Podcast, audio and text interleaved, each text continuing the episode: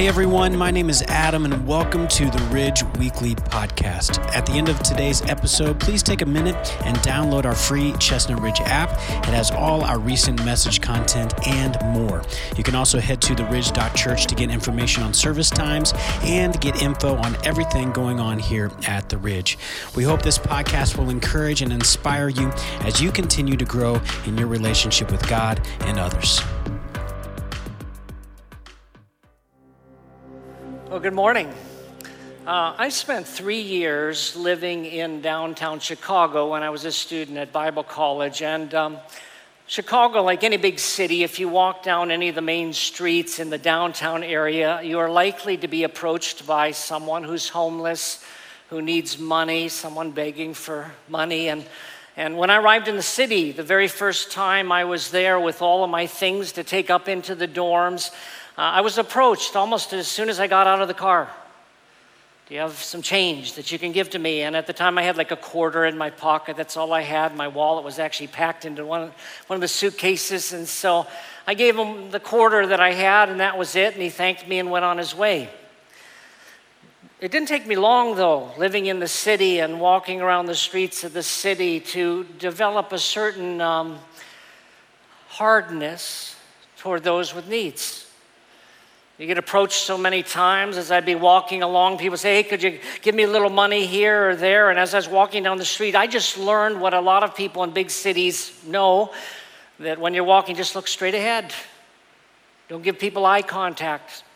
Someone calling out to you, just ignore them. They're kind of like an invisible people along the side of the road. You got to get going and doing what you're doing and just, just don't worry about those other people. But something changed my senior year in terms of my view of those in need.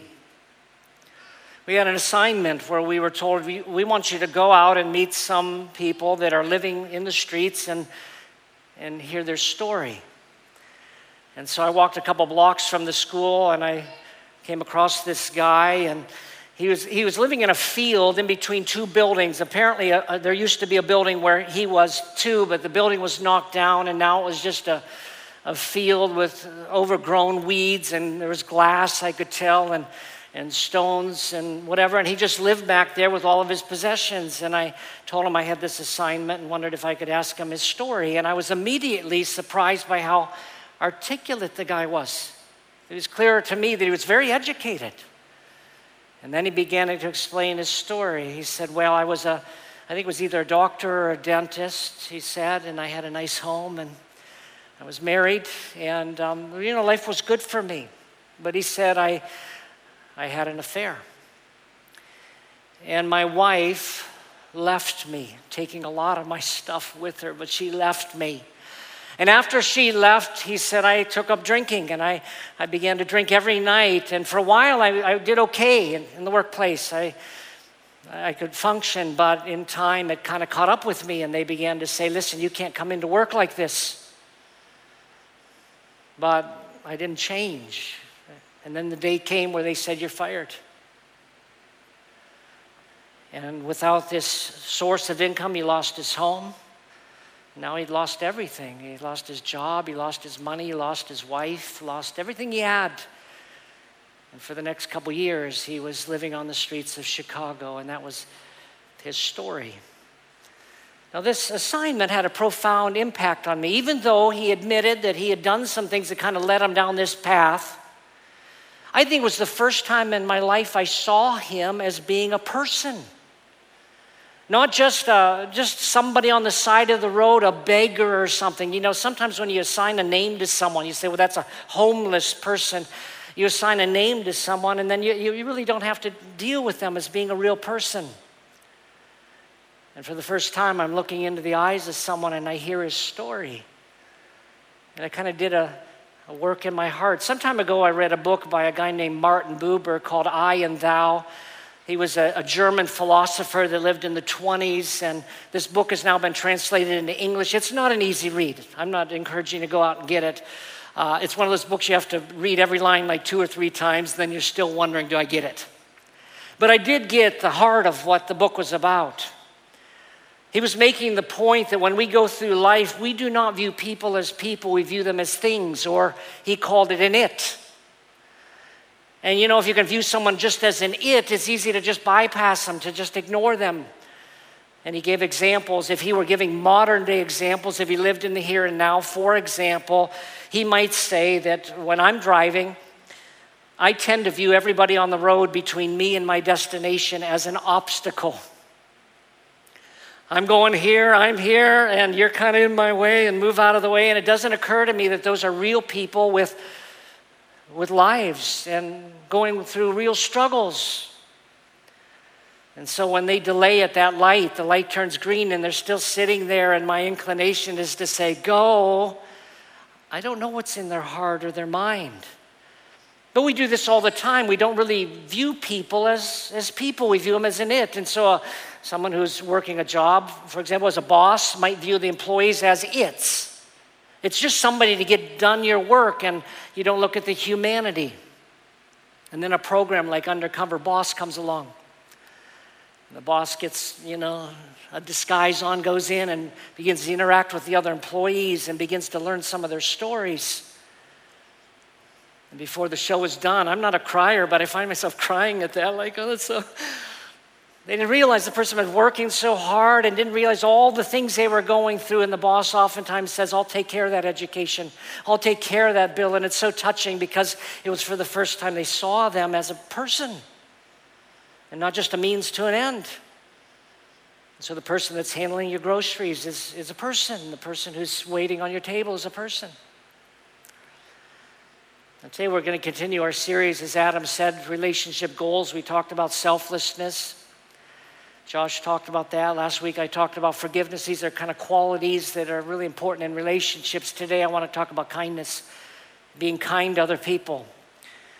The Apostle Paul was writing to the Christ followers who lived in the city of Colossae, and he wrote in Colossians 3:12, he said, Therefore, God's chosen ones, holy and loved, put on heartfelt compassion, kindness, humility, gentleness, and patience.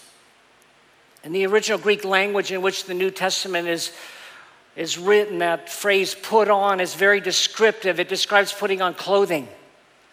That's the, the, the, image that Paul wanted us to come, to come to our minds when we thought about putting on these things. You, you wear it like clothing heartfelt compassion, kindness, humility, gentleness, and patience, so that when people see us, that's what they see. That's what we're reflecting back in their presence. That's what we're wearing, and it kind of rubs off on them. Now, the word kind, I don't know what it means to you. It means different things to different people. The Old English word for kind, actually, it comes from the word kin, it means family. You know, you see, what would happen if, if we would view everybody as family? I mean, people created in the image of God. When I referred to that book earlier, I and Thou, what Buber suggests takes place when two people who are created in the image of God connect in a very meaningful way. He says it's like a divine moment. The person becomes a, a thou.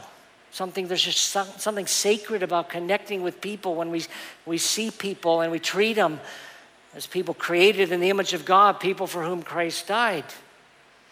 But there are a lot of ideas wrapped up in this word. If you do a study in the New Testament, the word kindness is not very different than the word compassion. It's not very different from uh, other words out there, even mercy.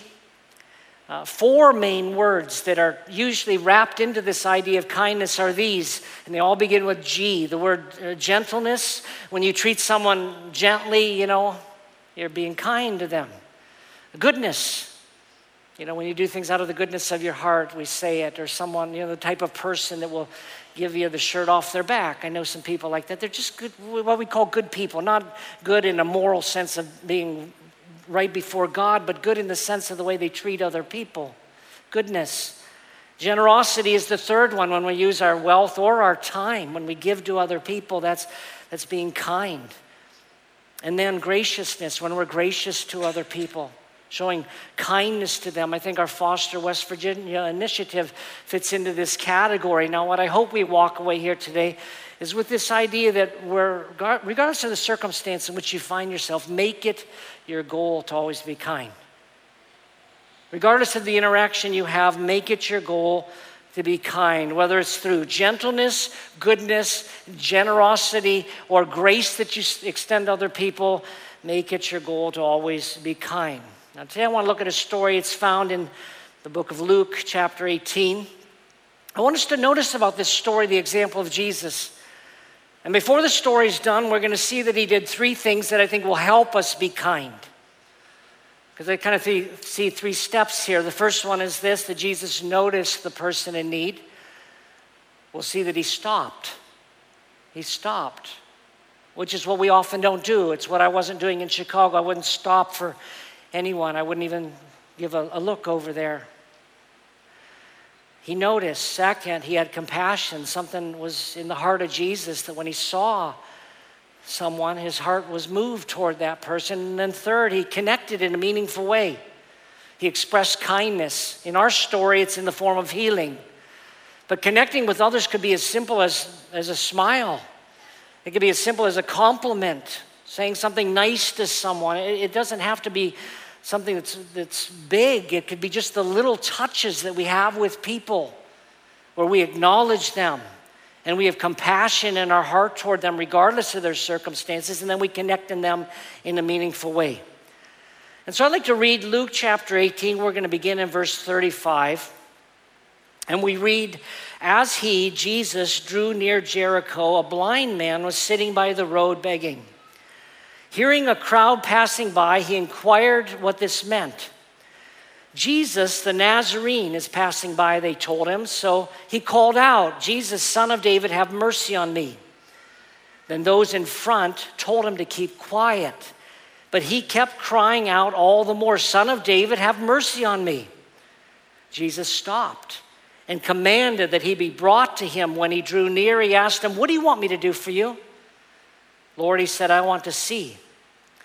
Receive your sight, Jesus told him, Your faith has healed you.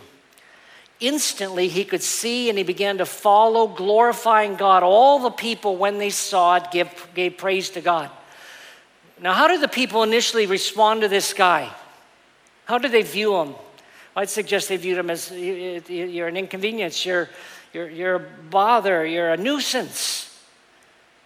Would you please keep quiet? Now, they did answer his question when he asked, who's, you know, what's all the commotion about? They, they were kind enough to do that, but but they just wanted to silence him. And one of the things that strikes me every time I read this section is the last sentence in the story. It says, All the people, when they saw it, when they saw that Jesus healed the guy, they gave praise to God.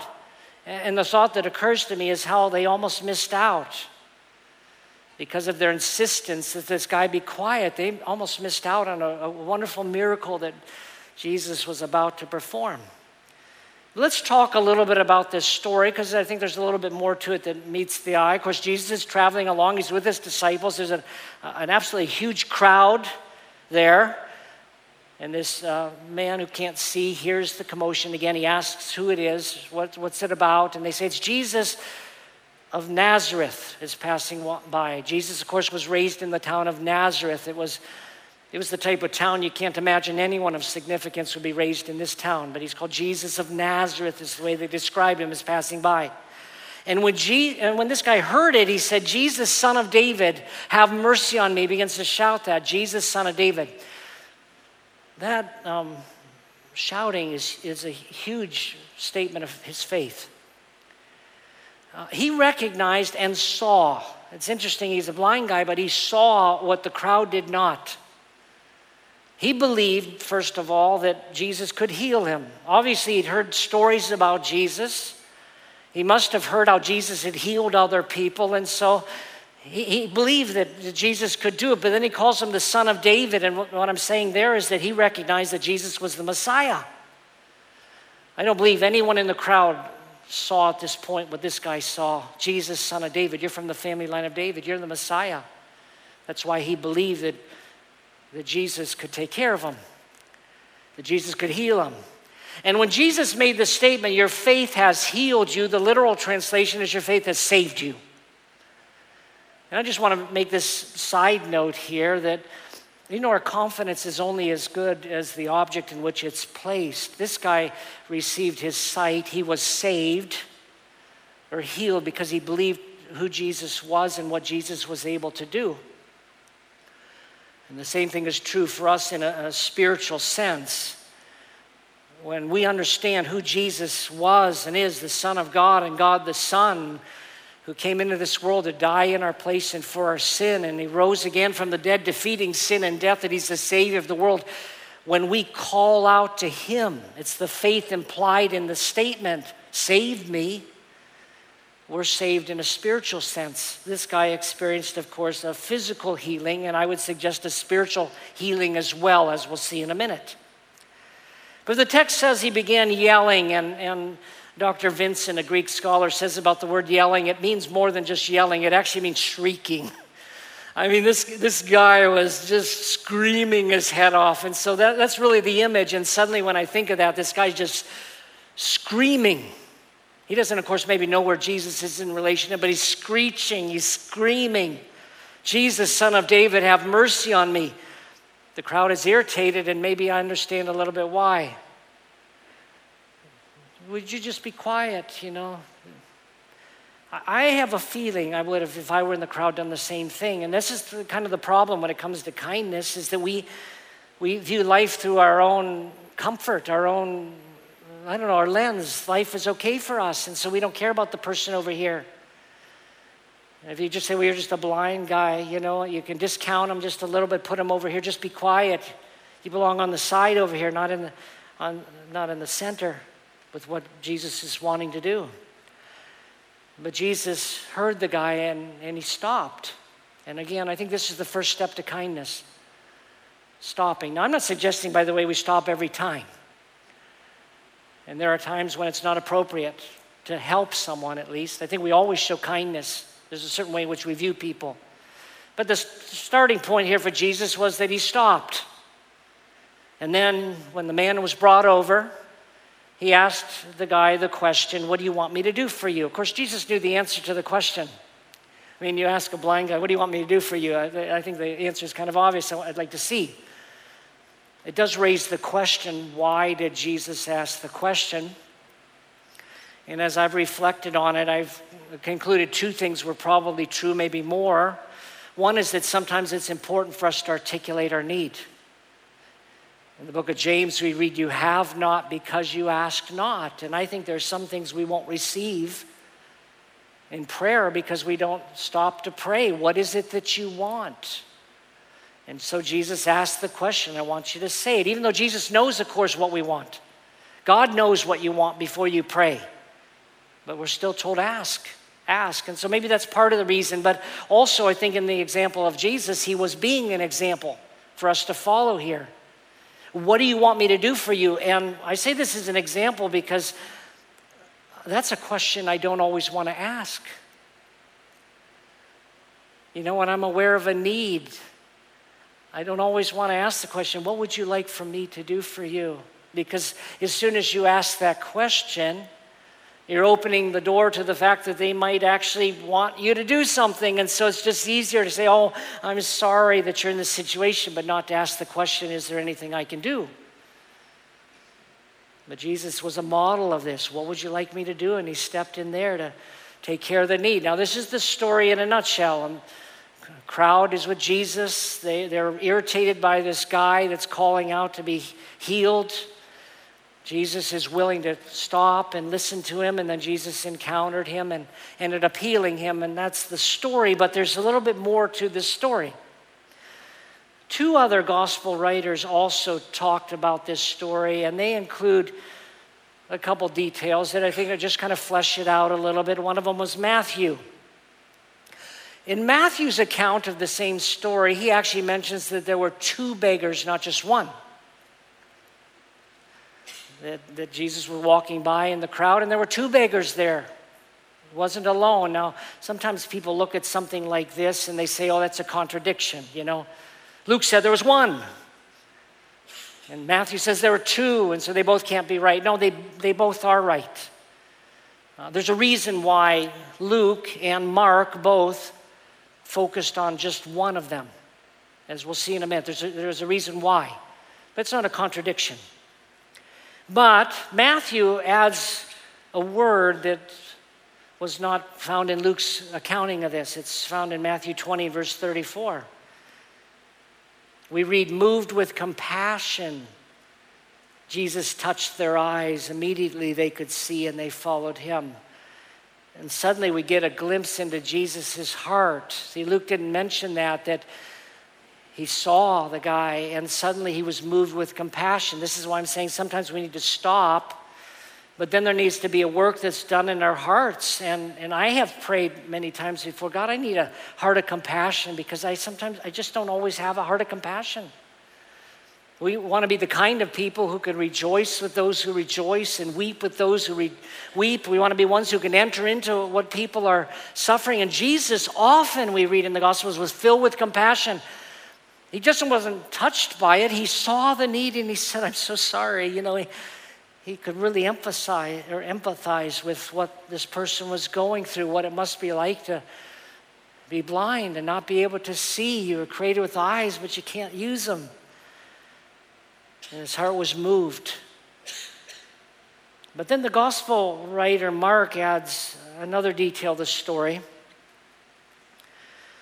In Mark chapter 10, 46 and 47, let me read the verses again. It says, they came to Jericho, and as he was leaving Jericho with his disciples and a large crowd, Bartimaeus, the son of Timaeus, a blind beggar, was sitting by the road.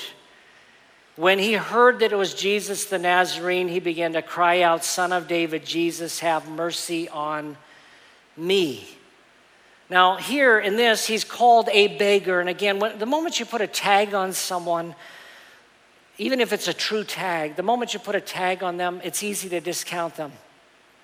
You know, we see this a lot in politics. You call someone a conservative and then whatever. You call someone a liberal. You know, you could sideline people. Oh, they're just this or they're that. And, and so this was a beggar, and it explains part of the reason why maybe the crowd said, you know, you're just a beggar. But of course, the main thing about this that's so significant about Mark's recounting of the story is he gives the guy's name. His name is Bartimaeus. He's the son of Timaeus. Why would you do that? Why would Mark include that detail? Well, he would do it because the readers knew who the guy was, which is why Luke also focused on just one of them because they knew who it was. Luke was writing to people that knew the story.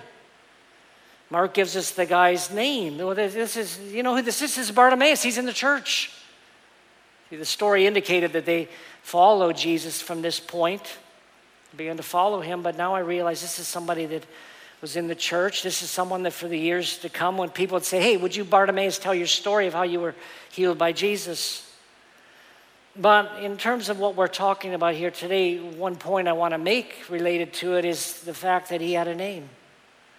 Every person has a name. And again, I think that's kind of a starting point to realize that everybody, everybody alive has been created in the image of God. Every person alive is someone for whom Christ died, and everyone has a name, something that identifies them. It's not just a blind beggar anymore, it's, it's a guy named Bartimaeus, and the, everyone you run into is someone who has a name. Now, Jesus consistently saw people as people. The stories about Jesus, he always stopped and recognized them as being people. Remember the story, for example, where some parents wanted to bring the children to Jesus. Jesus, would you take these children and bless them and pray over them? And the disciples said, Stay away from Jesus. He doesn't have time for children. You put them in the category, they're just children, just children. Jesus said, You better let them come to me, such as the kingdom of heaven is made up of people, children. That's how you get into heaven. You become like a child, recognizing your need, reaching out to a Savior. But Jesus had compassion and he took those children in his arm and he blessed them. That's how Jesus viewed everybody. Other occasions, I remember occasion in Matthew chapter 15 where the crowd was kind of hungry. Verse 32. We read now Jesus summoned his disciples and said, I have compassion on the crowd because They've already stayed with me three days and have nothing to eat. I don't want to send them away hungry, otherwise, they might collapse on the way. Now, if you look at the other gospel accounts, you realize the disciples said to Jesus, You need to just send them away. They need to go get food. If they chose to follow you for three days and didn't bring enough food, that's on them. You know, just let's get rid of them. That was the perspective of the disciples, but not Jesus. It, it says again, I have compassion on them because he saw the need and his heart was moved toward the need. That's what we're talking about. Having a heart that moves toward the need. So, what do we do with this? Well, I think so often, first of all, I don't think we notice people and I don't think we notice needs. We just don't notice them. I read about a study some time ago. Uh, it was just a fascinating study, and I've thought of it often where uh, the, the authors of the study sent a researcher out to talk with a complete stranger. And so the researcher went up to someone and engaged them in a conversation, but then the author of the study created a diversion, a distraction over here, so that the stranger turned away for a moment, and when they turned away, they replaced the researcher with a different one who would continue the conversation as if nothing had happened. And they wanted to see whether or not the person noticed the change. And time and time again, the answer was no. They replaced the person and the, they didn't even notice that I'm talking to a different person. And sometimes they replaced it with someone of the opposite sex. It was they were talking to a girl, now it's a guy. Can you imagine you're talking with someone for five minutes and then they turn around and it's now a girl and you don't notice? I would argue we don't notice many times.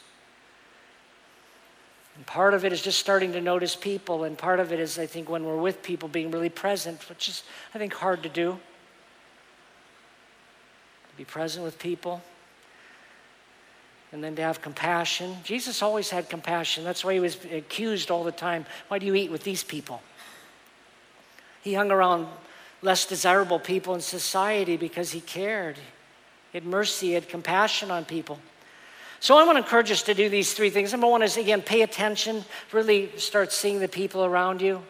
Not as just someone that's serving you or whatever they're doing or that driver, but really seeing them as a person. Second, I encourage you to pray for a heart of compassion if it doesn't come naturally. Now, some of you are just good at this.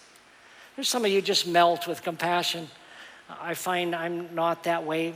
You know, sometimes I think we're so busy that we just don't have time to show compassion. And then I want to encourage you to look for opportunities to connect, to reach in there. Be friendly, be kind, give a smile, sometimes help if there's a need. And do it unconditionally, which I want to talk a little bit about next week. I've, I have a couple friends of mine that when they go to a restaurant, you know, you oftentimes will give a tip based on the service you receive. And and I've been with a couple people that the, the waiter or the waitress did not do a good job. They just ignored the table and they didn't, the service wasn't good. But I've been with a couple friends that I was eating with that said, I'm going to give a larger tip this time, not a smaller one. I say, What? Well, because they're obviously having a bad day.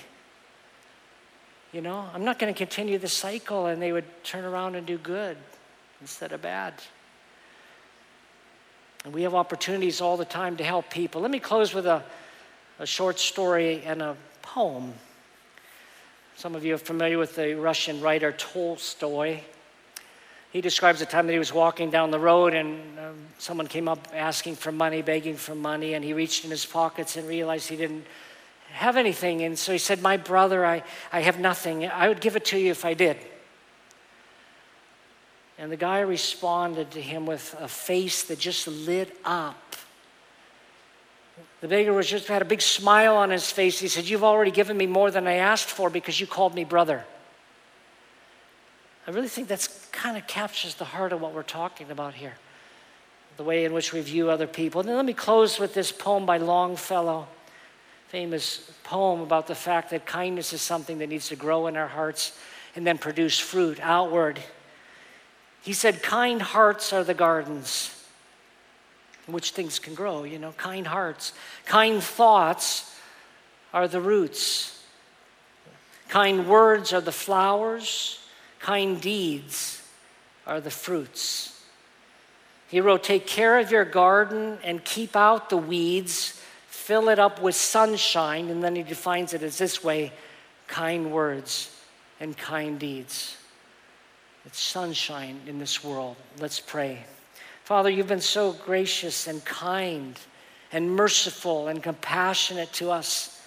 I think how that's how you revealed yourself to Moses. I'm gracious and compassionate, slow to anger, abounding in loving kindness. And that's the kind of God you are. And Lord, we just want to imitate that, Lord, by your grace and with your spirit within us, Lord, to see people through the lens that you see them through. To realize that you have compassion and love for people, and to realize that we are instruments of your kindness and love to other people. Give us the grace to apply this to the circumstances we face in the days ahead, we pray. In Jesus' name, amen. Thanks for listening to the Ridge Weekly Podcast. If you'd like to hear more messages now, you can check out our past series at theridge.church slash messages or download the free Ridge app. Thanks again for listening, and we will see you next time.